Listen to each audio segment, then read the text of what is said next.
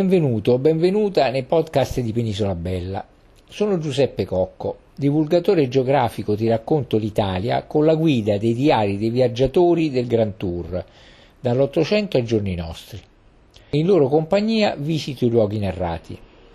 Invito ora quindi a seguirmi nella visita di Messina.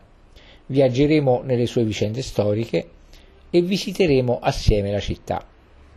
Messina, Missina in siciliano, Messene o Messena in greco, è comune capoluogo dell'omonima città metropolitana in Sicilia, i cui abitanti sono detti messinesi. Sorge nei pressi dell'estrema nord, punta nord-orientale della Sicilia, Capo Peloro, sullo stretto che ne porta il nome. Il suo porto, salo dei traghetti per il continente, è il primo in Italia per numero di passeggeri in transito. Messina è importante e storica sede universitaria. La locale Studiorum Universitas fu fondata nel 1548 da Sant'Ignazio di Loyola, il fondatore anche della Compagnia di Gesù, detta, i cui componenti sono detti gesuiti.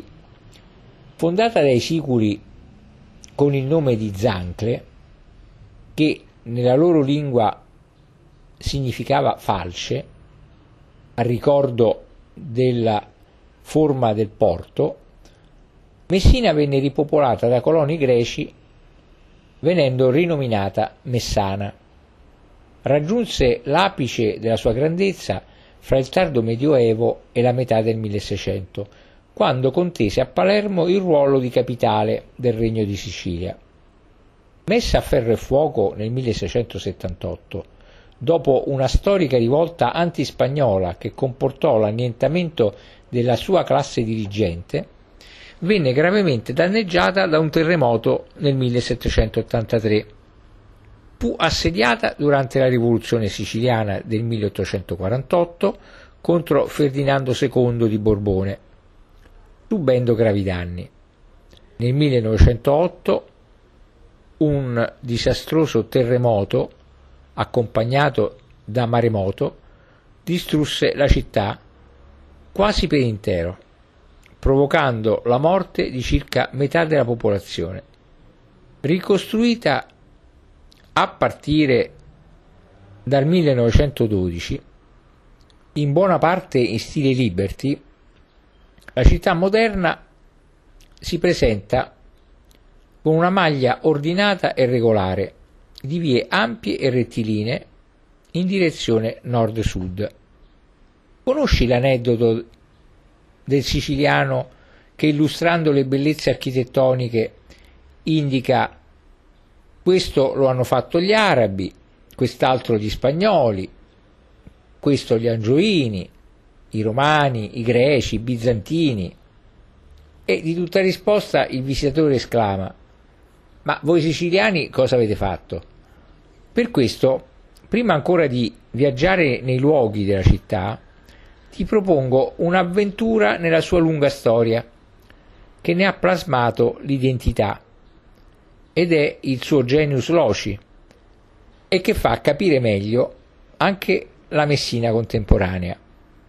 I ritrovamenti archeologici attestano la presenza di un villaggio dell'età del bronzo, dotato di un approdo naturale e abitato da popolazioni sicane. Abitata fin da tempi molto remoti dai Sicani e poi dai Siculi, che la nominarono Zancle, Messina fu rifondata dopo il 750 a.C. da coloni cumani e da calcidesi, anno di fondazione della stessa Cuma. Tuttavia non mancano studiosi, anche contemporanei, che si affidano alla cronologia non del tutto affidabile avanzata da Eusebio di Cesarea, il quale ne suggerisce l'elezione nel 757 a.C. Infatti, sulla base di questa discussa fondazione, risulterebbe antecedente alla Apoichia, colonia greca di Naxos e pertanto sarebbe, contrariamente a quanto asserito dalla pluralità delle fonti antiche, la prima in Sicilia. La città quindi sorse vicino al lembo nordorientale dell'isola, in posizione strategica di primissima importanza e poco dopo i calcidesi fondarono un'altra colonia sulla sponda opposta dello stretto, Region, oggi Reggio Calabria, ottenendo così il controllo dell'importantissimo braccio di mare. Come ho detto, fu fondata con il nome di Zancle, dal greco Zancles, che riprende un termine siculo che significa falce, in quanto la penisola di San Raineri, porto naturale della città, somiglia a una falce. Fondata quindi con il nome di Zancle, venne poi rinominata Messene e dal punto di vista etnico fu abitata da una popolazione mista di Ioni, Messeni e Siculi, che col passare dei decenni si amalgamarono quasi sempre pacificamente in un unico popolo che per lingua e cultura, dopo il congresso di Gela, può essere definito siciliota. Il congresso di Gela si tenne per sancire la pace tra le città siciliote, appunto, dopo la guerra di Leontini, che fu la prima spedizione ateniese in Sicilia e che si svolse tra il 427 a.C. e il 424 a.C., anno in cui ci fu appunto la pace di Gela e che vide contrapposte le città di Siracusa contro Leontini, alleata delle Poleis, Poleis di origine calcidese, di Reggio e Atene. La città di Gela quindi fu scelta per il congresso, per la sua posizione baricentrica e per la sua importanza politica, militare, economica e culturale. Al congresso parteciparono anche i delegati dei Siculi e dei Sicani. Celeberrimo fu il discorso riportato da Tucidide nella guerra del Peloponneso, tenuto durante il congresso da Emocrate, strategos di Siracusa, il quale dibatté sull'importanza dell'unione e della pace fra le città della Sicilia e sull'indipendenza della Sicilia rispetto alla minaccia greca. Ora vi leggo un passo di questo famoso discorso. E io, che, come ho già detto all'inizio, parlo in nome della città più potente, e che mi sento più pronto ad assalire che a difendermi. Prevedendo negli effetti, giudico più proficua una politica riflessiva, aperta anche a qualche concessione. Ebbene, proclamo che secondo giustizia il mio contegno deve essere modello per tutti, che dobbiamo adattarci a qualche sacrificio tra noi per non favorirne il nemico non è vergogna per uomini che abitano la stessa patria scendere a qualche concessione reciproca, dori a dori, calcidesi a quelli dello stesso ceppo, e in complesso tra genti vicine che abitano il medesimo suolo. L'ambito è quello del suolo lambito dal mare e distinto da un unico nome di popolo, Sicelioti. Combatteremo, io credo, e ricorreremo alla pace quando sarà opportuno, ma sempre tra noi, appellandoci a trattati che noi soli riguardino. Stringiamoci compatti sempre a far barriera, se siamo ragionevoli, contro genti straniere che si avanzino con proposti aggressivi. Con questa politica oltre a non privare la Sicilia, nelle circostanze attuali, di due fruttuosi risultati, la liberazione dalla minaccia ateniese e dalla lotta interna, potremo in seguito godere quest'isola in assoluta autonomia, tra noi, senza il terrore costante di un agguato straniero. Messina quindi assunse il nome di Messene quando Anassilao di Reggio, intorno al 491 a.C., la conquistò ai danni dei Milesii e dei Sami e contro l'esercito di Ippocrate di Gela. La ripopolò con elementi provenienti dalla Messenia. Già dai primi anni del 500 a.C.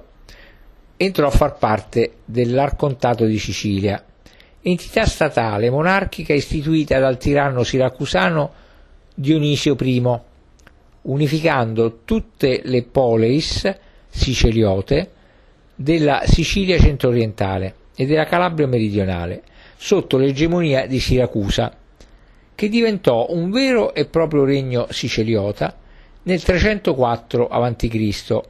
con Agatocle. Nella seconda metà del 300 a.C. Messina venne occupata dai Mamertini, mercenari che avevano combattuto per re Agatocle. I Romani la conquistarono nel 264 a.C. e nel 241 a.C. la ribattezzarono Messana, dopo la vittoria nella prima guerra punica e dopo la caduta dell'impero romano d'Occidente, fu prima possesso dei bizantini, che la ribattezzarono Messina, e successivamente degli arabi, che la conquistarono nell'843 d.C. Dopo una valorosa resistenza, Messina fu conquistata appunto nell'843 dagli arabi, entrando a far parte dell'Emirato di Sicilia. Durante questo periodo, dopo un'iniziale decadenza, la città conobbe un certo sviluppo derivante da un forte incremento dell'agricoltura.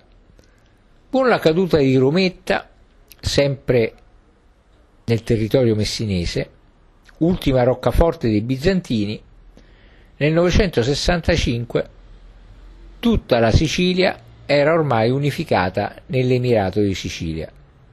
La città, sin dall'anno 1000, si fregiò di numerosi privilegi concessi dai re di Sicilia, che esaltarono il ruolo già rilevantissimo del suo porto, facendola divenire capitale economica della Sicilia, e la fecero, al pari di Palermo, capitale del regno.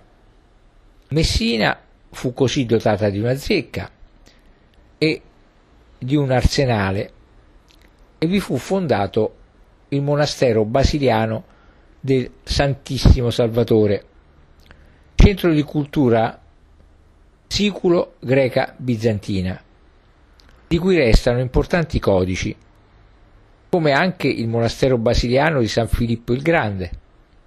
Risalgono a questo periodo molti importanti monumenti.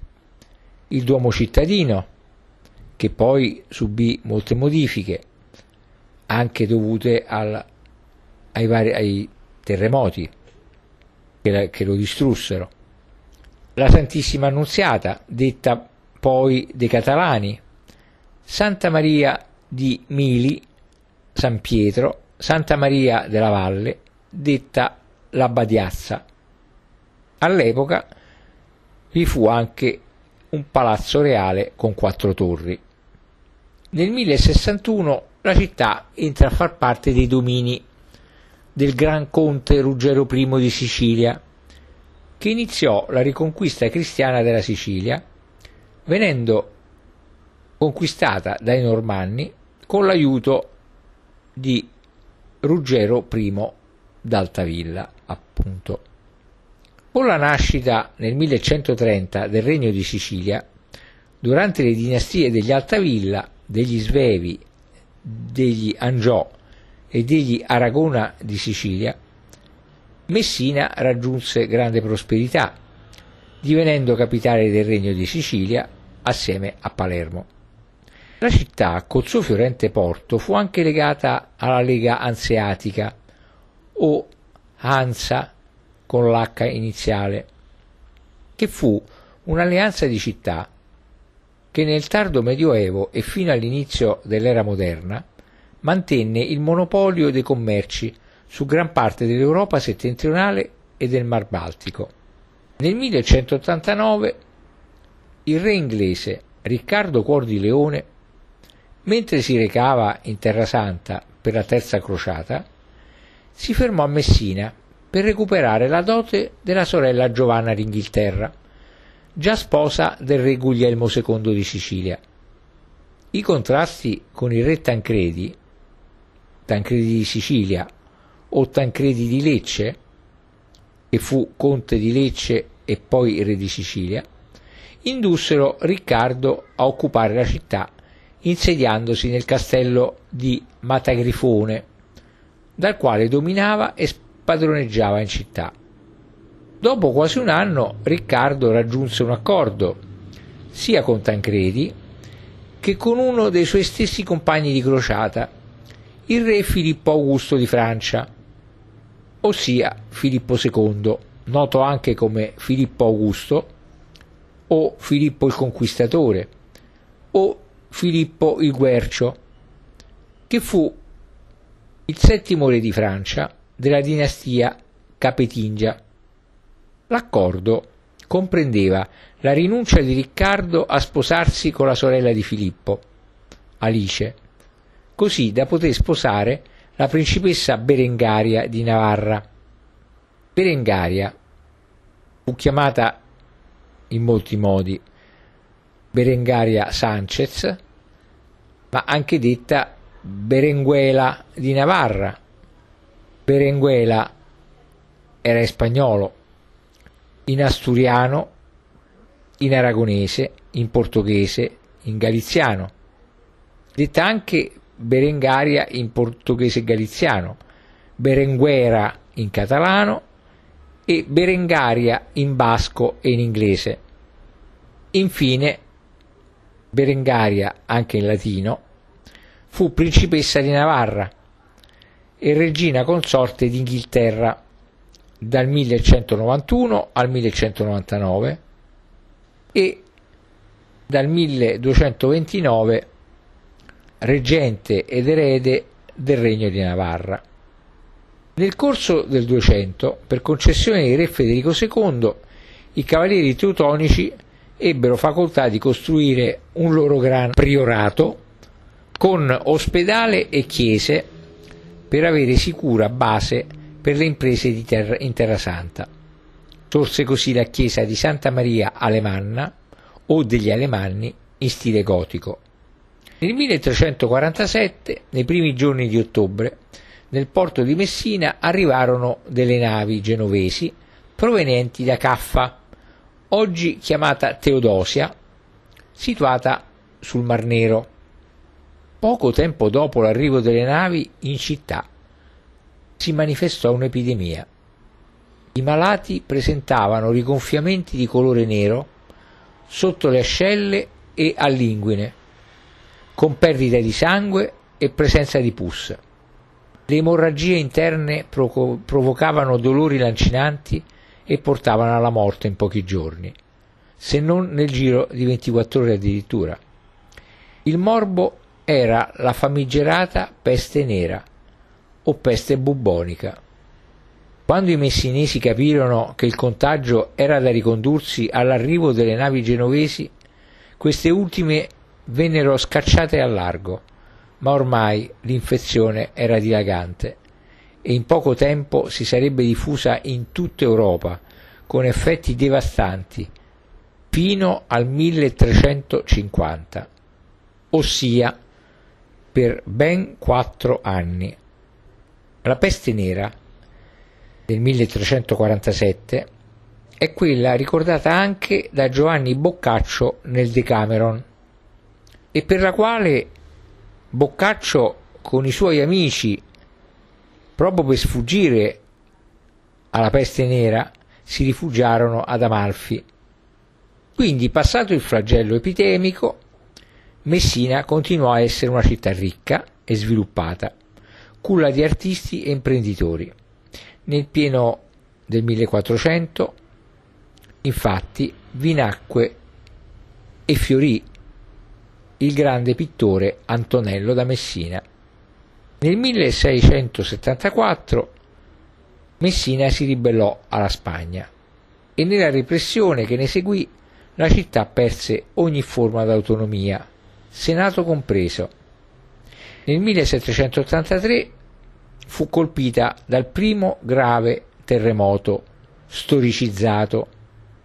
Entrò a far parte del Regno d'Italia dopo la spedizione dei Mille, la famosa spedizione garibaldina del 1860. Il ministro Giuseppe Natoli riportò a Messina i fasti del passato.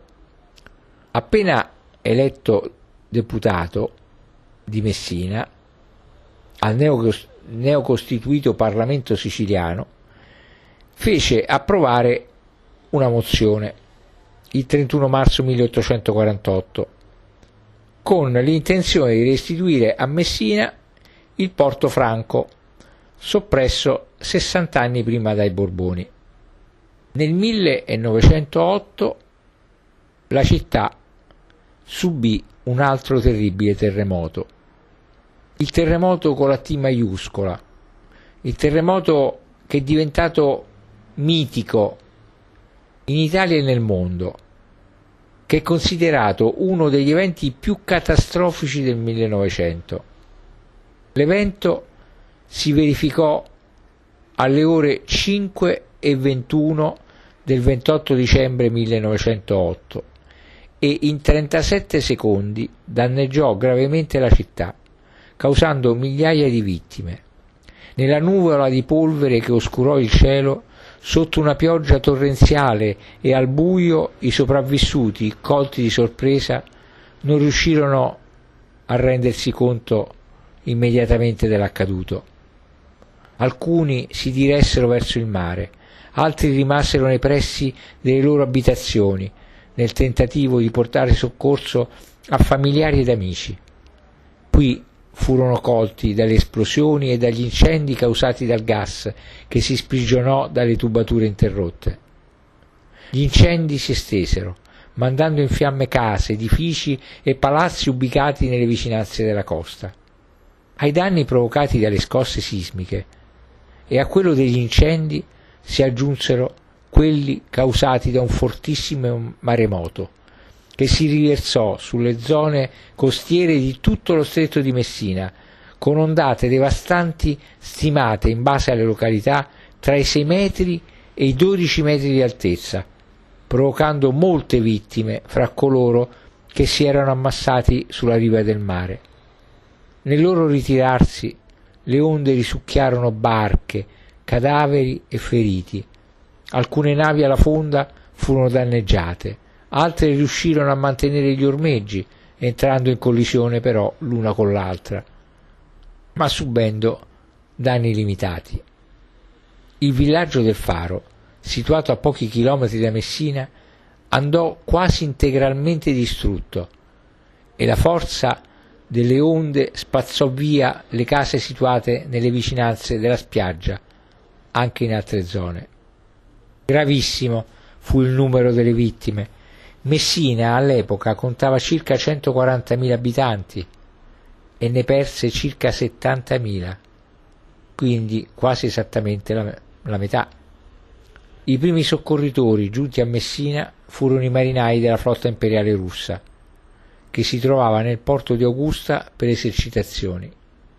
Il terremoto distrusse il 90% degli edifici, tra cui la celebre Palazzata, un edificio inizialmente in stile barocco, opera dell'architetto Simone Gulli, Gulli che venne distrutta già nel terremoto 1783, successivamente ricostruita in stile neoclassico ad opere ad opera degli architetti Francesco Saverio Basile, Antonio Tardì, Francesco Sicuro, Giuseppe Venanzio Marvuglia e quindi nuovamente distrutta in questo terremoto.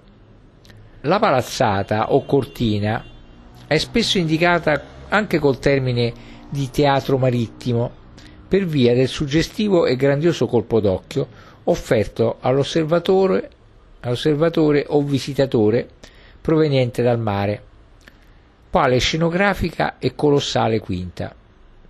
Infatti era disposta lungo la costa del porto e costituiva l'estremità meridionale della palazzata il Palazzo Reale, la cui area è oggi identificabile con le strutture della dogana o Portofranco. La palazzata, data la sua importanza storica, fu quindi nuovamente progettata per la terza volta nel 1930 con un concorso vinto dagli architetti Giuseppe Samonà, Guido Viola, Camillo Autore e Raffaele Leone e i lavori di costruzione finirono definitivamente nel 1958, dopo quasi 30 anni. Messina fu ricostruita sullo stesso sito con un nuovo razionale impianto urbanistico progettato dall'ingegnere Luigi Borsì, ma furono ricostruiti anche edifici antichi che sono sorti lungo tanta storia. Molte delle opere d'arte ed edifici realizzati nei secoli sono andati perduti, ma nonostante tutto la città conserva ancora esempi monumentali di assoluta rilevanza. Spesso restaurati, ricostruiti, ripresi nella stessa foggia e recuperando i pezzi crollati. I primi due edifici di cui ti voglio parlare appartengono al racconto di viaggio di Lorenz nel suo mare e Sardegna. Vengono citati nel primo capitolo, intitolato Fino a Palermo, di cui a parte trovi l'audiolettura tra i miei podcast. Si tratta della stazione, di cui l'autore racconta con dovizia di particolari la vita che vi si svolge quotidianamente, una rappresentazione degna di un film, in cui Lorenz racconta in maniera puntuale quasi, quasi maniacale, ogni scena e personaggio, talvolta impietoso nei suoi giudizi, ma molto divertente nel modo e nella maniera in cui descrive la varia umanità e i lavoratori addetti ai treni e alle stazioni. Un racconto che talvolta si stenta anche a credere che sia del 1921 perché in fondo ad oggi quasi nulla è cambiato.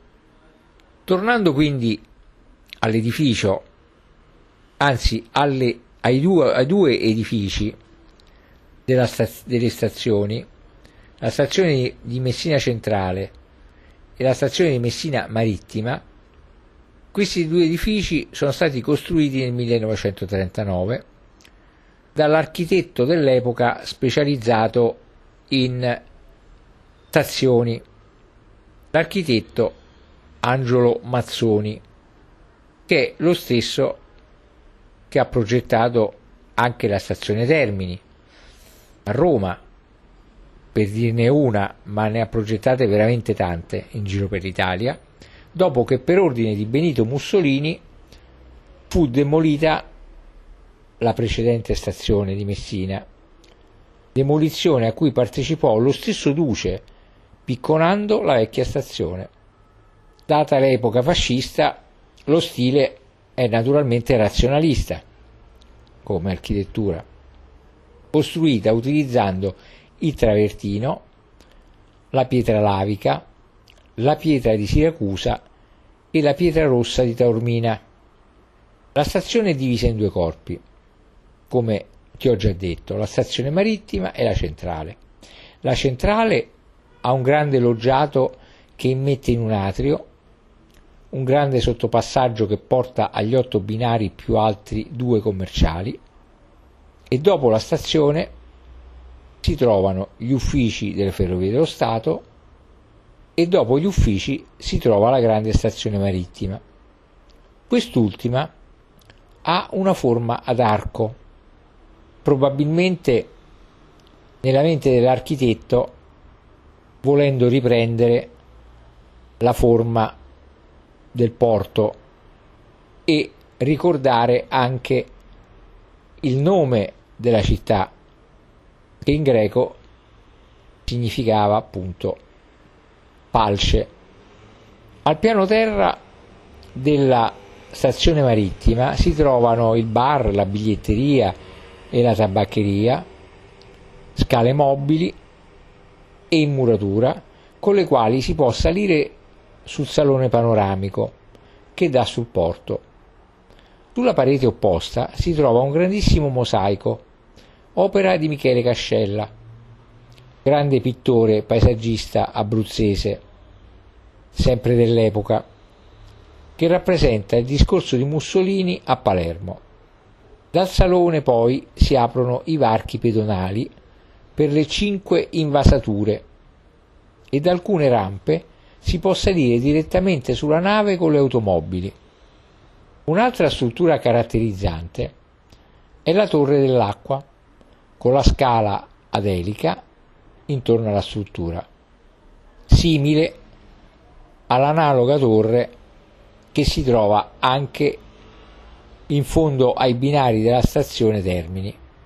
Le due stazioni, poi, hanno anche il compito di, di interscambio con il tram di Messina, gli autobus e la stazione Pullman fra la Sicilia e il continente. Nella piazza Repubblica che è posta all'esterno appunto della stazione e dove sorge una fontana del 1905 posizionata lì dopo la venuta di Mussolini in città. Una parte interessante delle architetture messinesi comprende le opere in stile Liberty, che a Messina si intende come in una declinazione dello stile fortemente influenzata dall'eclettismo e sviluppatasi durante la ricostruzione che seguì il devastante terremoto del 1908. Infatti, dopo la decisione di costruire Messina, giunsero in città numerosi architetti e ingegneri molti dei quali si presentarono con nuove idee che in capo al decennio successivo influenzarono profondamente l'architettura messinese, con la costruzione di edifici elaborati in un linguaggio che bene si accomunò e integrò con l'Art Nouveau dell'epoca. Ancora prima del palermitano Ernesto Basile, giunse a Messina il fiorentino Gino Coppedè, i cui maggiori interventi si concentrarono sul corso Garibaldi, principale arteria della città del Novecento, e intorno alla quale si concentrarono le architetture più prestigiose. Oltre al palazzo del marchese Loteta, altri due isolati furono progettati da Coppedè. Infatti, risanato il corso Garibaldi, Coppedè si occupò dei progetti per la piazza del Duomo, e del palazzo più famoso lì situato, Palazzo Zodiaco. Palazzo Zodiaco, con le sue decorazioni con richiami al Medioevo e all'eclettismo tipico del Coppedè, è unico nel suo genere e lo rende tra i più apprezzati, poiché è diventato anche uno dei principali punti di riferimento della città per la sua ubicazione. Una delle opere massime di Coppedè a Messina rimane senz'altro Palazzo Tremi o Palazzo del Gallo, che presenta caratteri diversi dagli edifici precedenti, nel quali le linee sono più rigide e i volumi più ampi, anche se il decoro resta predominante, quasi un fronte ininterrotto. Altri palazzi importanti da ricordare sono siti in via Cardines, che anche se presentano figure architettoniche meno imponenti e superbe, sono uniche nel loro genere. Palazzo Api e il palazzetto Coppedè, conosciuto anche come Palazzo del Granchio, che si trova in via Garibaldi all'incrocio con la via Cardines ed è riconoscibile dalle bifore e dalle ringhiere dei balconi decorate con motivi come il granchio o l'aquila. Un palazzo ispirato ad un linguaggio neomedievale, come può desumersi dalle mensole dei balconi e dalle modanature delle finestre.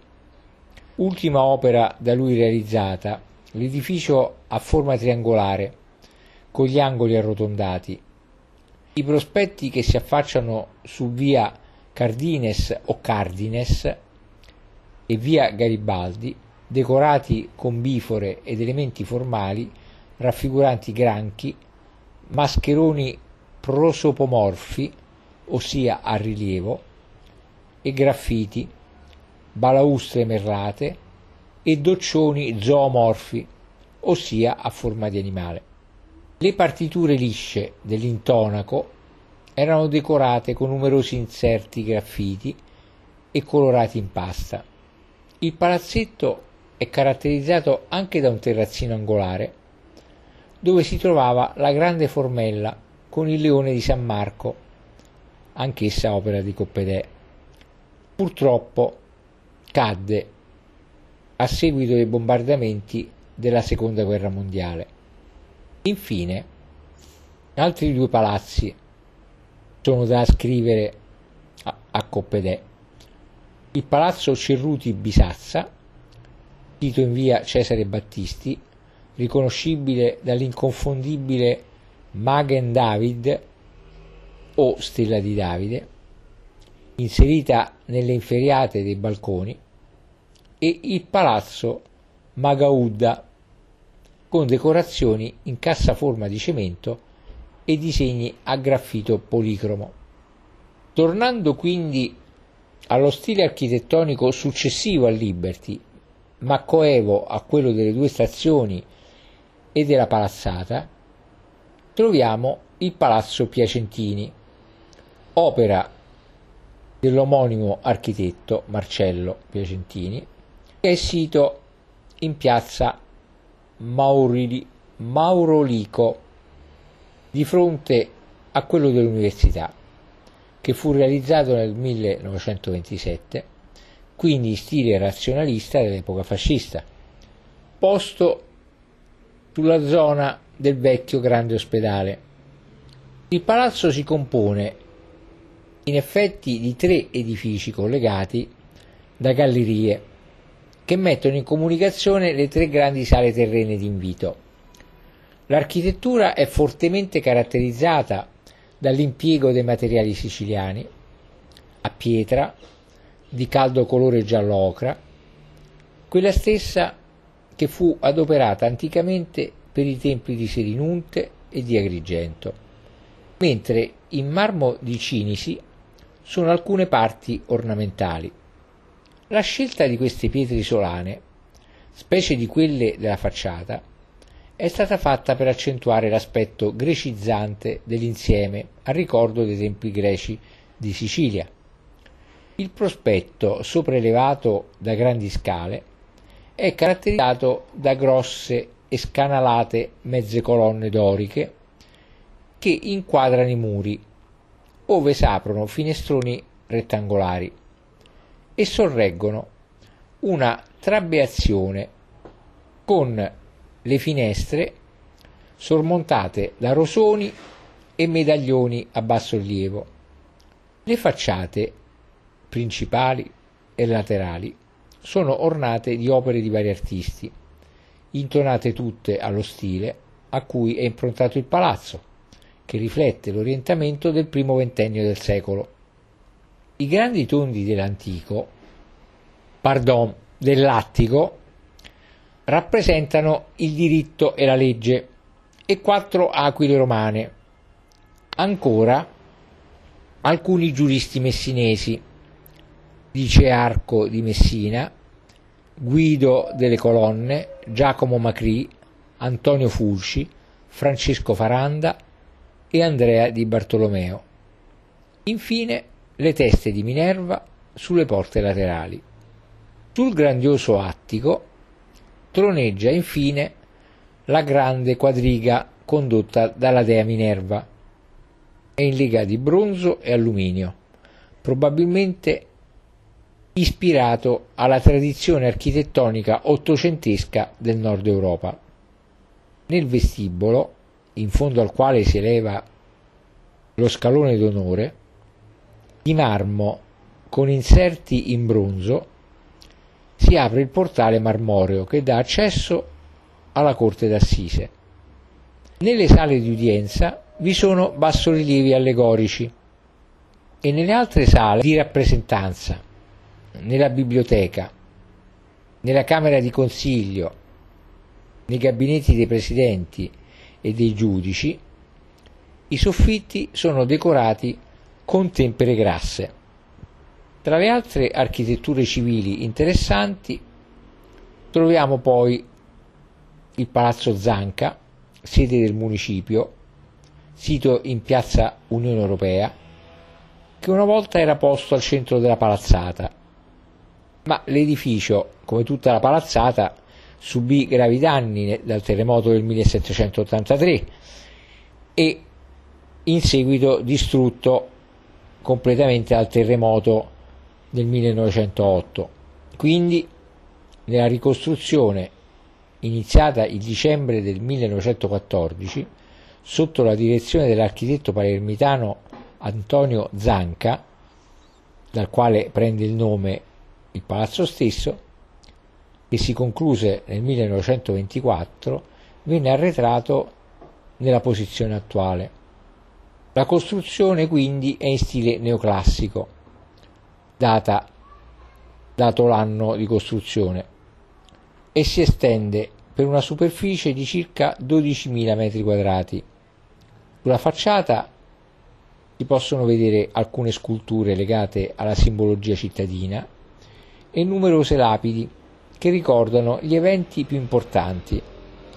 Nel prospetto di via San Camillo sono collocati due bassorilievi raffiguranti Dina e Clarenza, mentre sul lato opposto, in via Consolato del Mare, c'è un ingresso porticato con antistante la fontana senatoria del 1619. Prima di andare avanti un piccolo passo indietro. Chi erano Dina e Clarenza? Sono due leggendarie figure femminili legate allo storico assedio di Messina da parte di Carlo d'Angiò durante il Vespro siciliano. Le eroine sono diventate simboli del coraggio e dell'attaccamento dei civili messinesi nei confronti della loro città. Ecco perché oggi Dina e Clarenza si trovano rappresentate sul Palazzo Zanca il municipio, ma anche, come vedremo, sul campanile del Duomo e a loro è anche intitolato l'ex ottavo quartiere della città dello stretto. Ma perché? Per quale motivo sono diventate le eroine? È presto detto. Siamo nel 1282 c'è stata la sollevazione del Vespro. Durante la notte dell'8 agosto si ebbe un assalto guelfo italo-francese alle spalle della città. Le truppe di Carlo tentarono di invadere dalla città la città dai colli e le due donne di guardia alle mura appena avvistarono i nemici si prodigarono per respingere l'attacco Dina scagliando sassi di continuo sui soldati nemici, Clarenza suonando le campane dal campanile del Duomo, da dove svegliò tutta la città. Così i messinesi accorsero a difesa della città e respinsero l'attacco. Tornando al palazzo Zanca, il lato posteriore si affaccia su Corso Cavour, e su piazza Antonello, con un portico ornato da bassorilievi eseguiti da maestranze locali.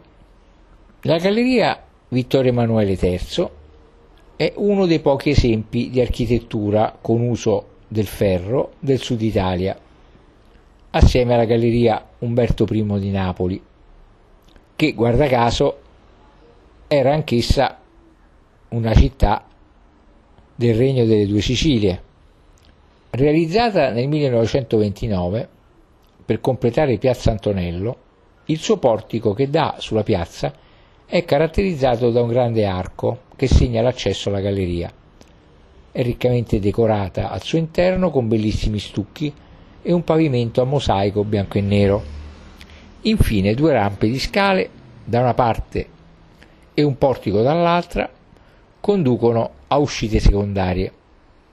C'è poi il teatro Vittorio Emanuele II che si trova in via Garibaldi, costruito il 2 ottobre del 1838 su ordine di Ferdinando II di Borbone, ma ebbe inizio solo il 23 aprile 1842 e venne intitolato a Santa Elisabetta in onore della madre del sovrano. Ma il 13 settembre del 1860, con l'unità d'Italia, assunse l'attuale nome. La facciata del teatro presenta un portico che consentiva il passaggio delle carrozze che accompagnavano gli spettatori. Sul loggiato d'ingresso un gruppo scultoreo del 1847 raffigurante il tempo che scorre e scopre la verità.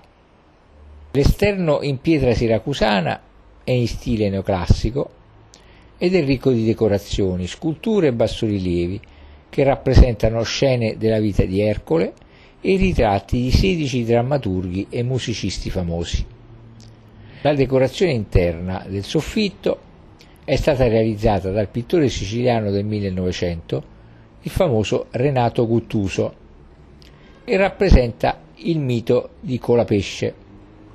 La sera del 27 dicembre 1908 fu rappresentata la Ida di Giuseppe Verdi e poche ore dopo il terremoto distruggeva la città, risparmiando però il perimetro dell'edificio e le parti decorative. Il palazzo Monte di Pietà, che si affaccia su via 24 maggio, è stato edificato nel 1581 a seguito di una bolla papale di Leone X che incentivava la costruzione di opere pie e vi fu aggiunta nel 1741 la scalinata che conduceva alla chiesa di Santa Maria della Pietà. Un tempo era ornata da preziosi quadri, ma oggi è quasi del tutto distrutta. A metà della gradinata fu inserita una fontana marmorea con la statua dell'abbondanza. L'edificio dal prospetto settecentesco ha un pregevole portale d'ingresso con cui si arriva in un atrio con volta a botte, mentre a destra è situata la porta che conduce ai piani superiori e di fronte una fontana monumentale del 1732 raffigurante un putto che cavalca un delfino. Iniziamo ora la visita alle architetture religiose della città, cominciando dalla Basilica Cattedrale proto-metropolitana, ossia il Duomo, che è dedicato a Santa Maria Assunta. È bizantino-normanna, ma ricostruita alla fine del 1100 e, avendo subito anche numerosi altri rifacimenti, racconta la storia di Messina. La sua fondazione è antecedente all'invasione araba e fu profanata dai musulmani e riconsacrata nel 1192 alla presenza dell'imperatore Enrico VI e della moglie Costanza d'Altavilla. Lo splendido tetto ligneo, con raffigurazioni astronomiche, fu distrutto nel 1254 da un incendio divampato durante i funerali di Corrado IV di Svevia, figlio di Federico II di Svevia. Dal 1300 si susseguirono alcune modifiche sostanziali che, se da una parte arricchirono la cattedrale con i mosaici delle absidi, il portale e la facciata, dall'altro snaturarono l'originario aspetto normanno. Danneggiato nel prospetto dai terremoti del 1638 e del 1783, fu invece quasi interamente distrutta dal sisma del 1908, che lasciò in piedi la sola parte absidale, rimettendo tuttavia in luce molti elementi della costruzione normanna. La ricostruzione degli anni venti ripristinò l'aspetto originario e recuperò parte delle opere d'arte e dei mosaici, mentre un altro duro colpo alla millenaria struttura venne inferto, infine, dai bombardamenti della Seconda Guerra Mondiale che distrussero parte dell'interno. L'edificio attuale, che si è voluto il più possibile vicino all'originale, mantiene all'esterno parti pregevoli. Sul prospetto, sul prospetto il portale in stile gotico e i bassorilievi sulla parte destra, le finestre quattrocentesche e un portale attribuito a Polidoro da Caravaggio. All'interno del Duomo vi è una tripartizione con doppia fila di 13 colonne e possiamo ammirare i mosaici, alcuni monumenti funebri e alcune statue di santi, tra cui pregevole il San Giovanni Battista, statua scolpita nel 1525 da Antonello Gaggini, prolifico scultore rinascimentale palermitano che operò in Sicilia e Calabria. Inoltre è molto bello e più che degno di nota l'organo, il secondo più grande d'Italia dopo quello del Duomo di Milano e il terzo in Europa, niente di meno, con 5 tastiere, 170 registri e 16.000 canne distribuite nei due lati del transetto, dietro l'altare, sulla porta maggiore e sull'arco trionfale. Usciti dal Duomo troviamo una, un'altra meravigliosa opera architettonica, il campanile, alto 90 metri, con una base di circa 10, che ha all'esterno il più grande e il più complesso orologio meccanico ed astronomico del mondo, realizzato dalla ditta di Strasburgo dei fratelli Ungerer, inaugurato nel 1933, tutti i giorni a mezzogiorno le varie statue si muovono in modo spettacolare al suono dell'Ave Maria di Schubert. Le sculture sul campanile ricordano, raccontano e raffigurano la guerra del Vespro del 1282. Il leone in cima rappresenta il popolo siciliano vittorioso su Carlo d'Angiò e l'esercito guelfo inviato dal Papa contro la Sicilia. Ci sono le Dina, la Dina e Clarenza, di cui ti ho già parlato, che rappresentano le donne di Messina che aiutarono gli uomini a difendere la città. Poi il galletto in mezzo alle due statue femminili, che rappresenta l'esercito franco-papale.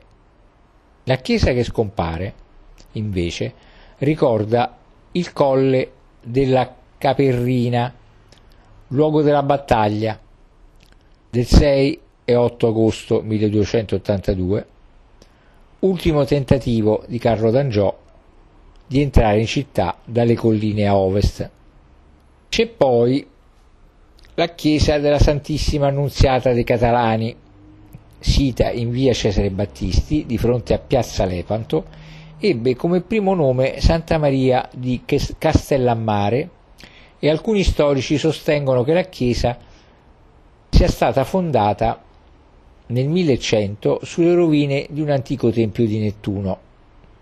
Un crollo avvenuto nel 1200 ne arrestò, chiedo scusa, ne arretrò la facciata di 12 metri ed essendo stata cappella reale in età aragonese sul finire del 400 fu ceduta da Pietro d'Aragona a cortigiani e ricchi mercanti catalani, da cui il nome di Santissima Annunziata dei Catalani.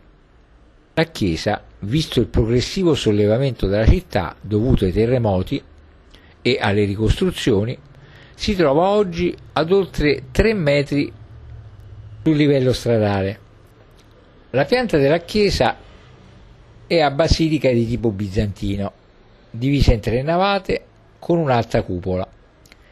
L'esterno è incorniciato da due ordini di colonne con eleganti capitelli ed archi intarsiati a due colori e sui lati della navata due camminamenti conducono sopra il transetto passando attraverso eleganti bifore. All'interno sono visibili le influenze arabo-bizantine. La chiesa di Santa Maria Alemanna, sita in via Sant'Elia, si ritiene fondata dai Cavalieri Teutonici, ordine voluto a Messina da Federico II di Svevia, risalente al 1200 ed è un esempio di architettura gotica siciliana. Una cronaca locale informa che già nel 1606 la chiesa era in stato di abbandono e che nel 1612 fu quasi distrutta da un fulmine che la centrò durante un violento temporale. Poi, terremoto del 1783, ne continuò il disfacimento. Usata quindi per anni come magazzino, ironia della sorte, fu risparmiata dal terribile sisma del 1908 che la lasciò quasi indenne. Quindi ancora si possono ammirare gli eleganti archi a sesto acuto e i capitelli scolpiti con motivi floreali e figure mostruose, mentre i portali originali si trovano al Museo cittadino.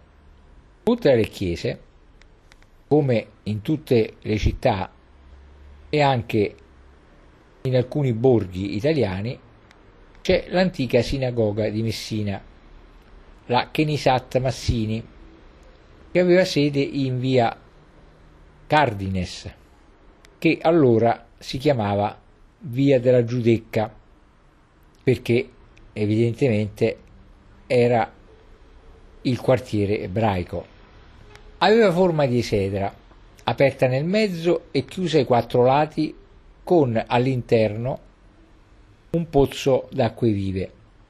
Successivamente, sull'area della sinagoga, venne edificata la chiesa di San Filippo Neri, mentre un'altra fu convertita in chiesa, un'altra sinagoga, la Real Cappella della Vergine della Candelaia. Comunque c'erano più sinagoghe presenti in Messina, quanto si ritiene che sin dall'epoca romana fosse, stato, fosse andato formandosi a Messina il nucleo più antico di una comunità ebraica siciliana, anche se le prime notizie certe della presenza ebraica a Messina risalgono all'anno 1000. E siamo alle architetture militari le fortificazioni di Messina erano una serie di mura difensive e altre fortificazioni che circondavano la città. Le prime mura furono costruite a partire del 1200, dal 1200, furono successivamente ampliate nel 1500 e 1600. La maggior parte delle mura furono demolite nel 1800 e 1900, ma alcune parti delle delle stesse sopravvivono ancora oggi.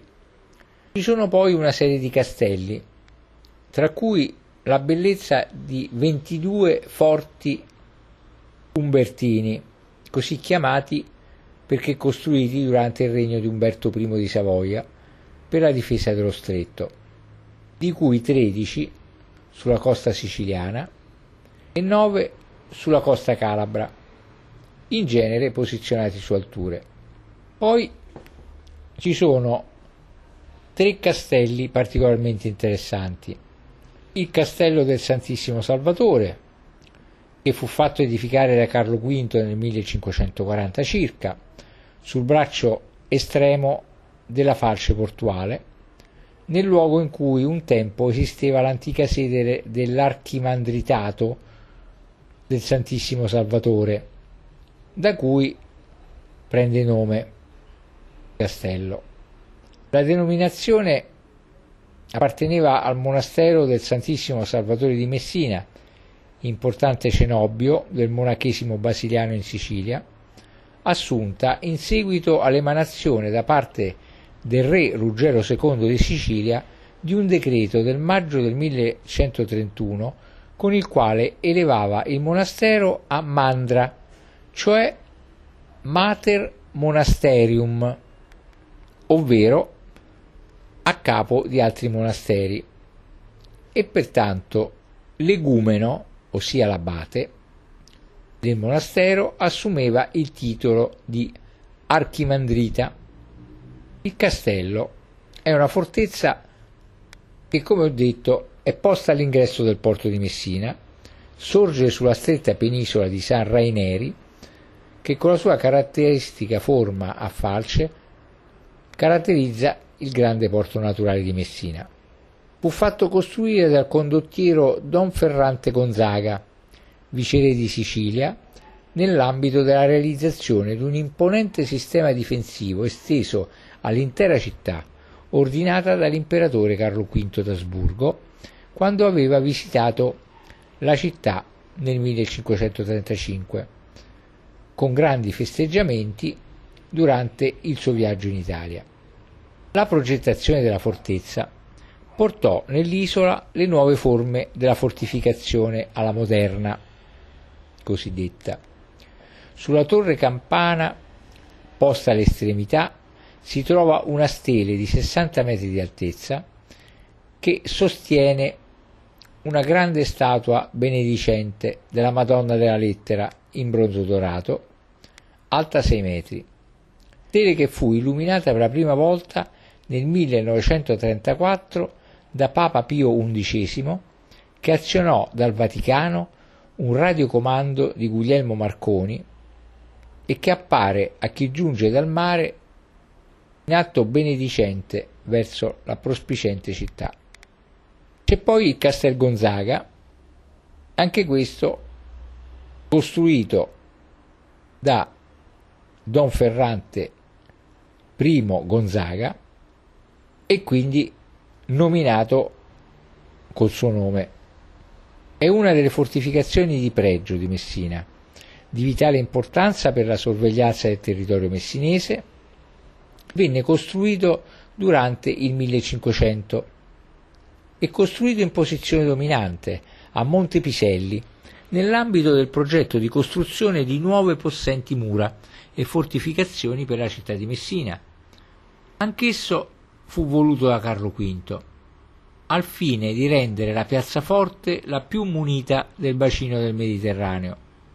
La piccola ma imponente struttura difensiva presenta una sagoma bassa, con una forte scarpata ed una pianta stellare con sei grandi bastioni angolari di forma triangolare con spigoli rivestiti di blocchi di calcare. Il perimetro del forte è circondato da fossati. La fortezza posta in posizione di ampia visuale sulla città e sullo stretto, aveva il compito di avamposto verso l'interno per ostacolare attacchi da terra attraverso i peloritani. Infine c'è la Real Cittadella, un'imponente costruzione militare situata all'imboccatura della faccia del porto, anche questa, a pianta stellare pentagonale, con cinque bastioni angolari tipica dell'evoluzione seicentesca della fortificazione alla moderna. La struttura difensiva era poi completata da rivellini ed altre numerose opere esterne. Fu costruita dal 1678 al 1681 dagli spagnoli per controllare la città dopo la rivolta del 1674.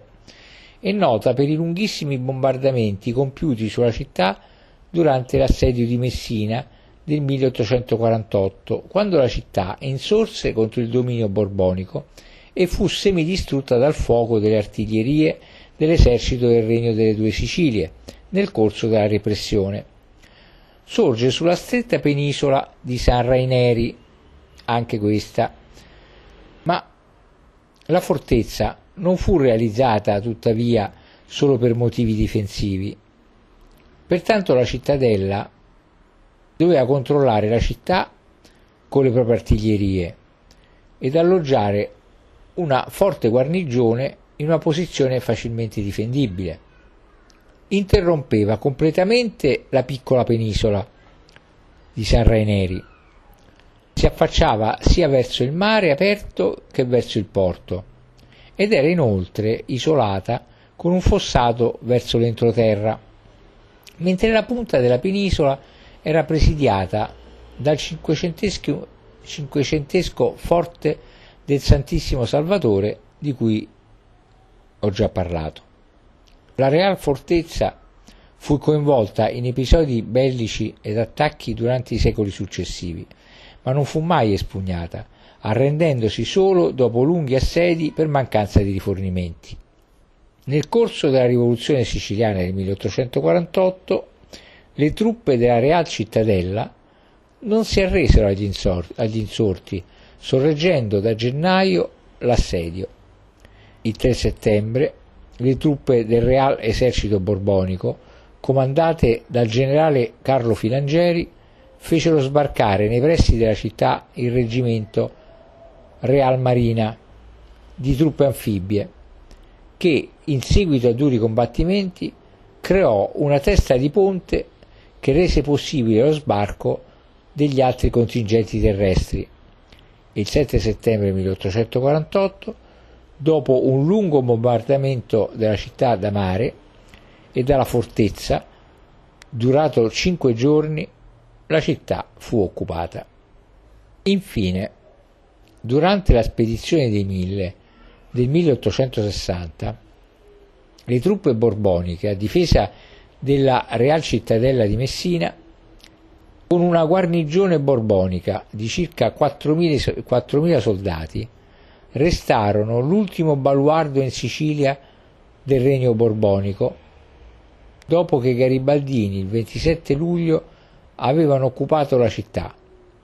I borbonici non tentarono alcuna sortita bellica, ma dopo la resa, il 13 febbraio successivo, all'arroccamento del sovrano borbonico a Gaeta, dove si era rifugiato, si arresero il 12 marzo 1861 alle truppe dell'esercito piemontese del generale Enrico Cialdini.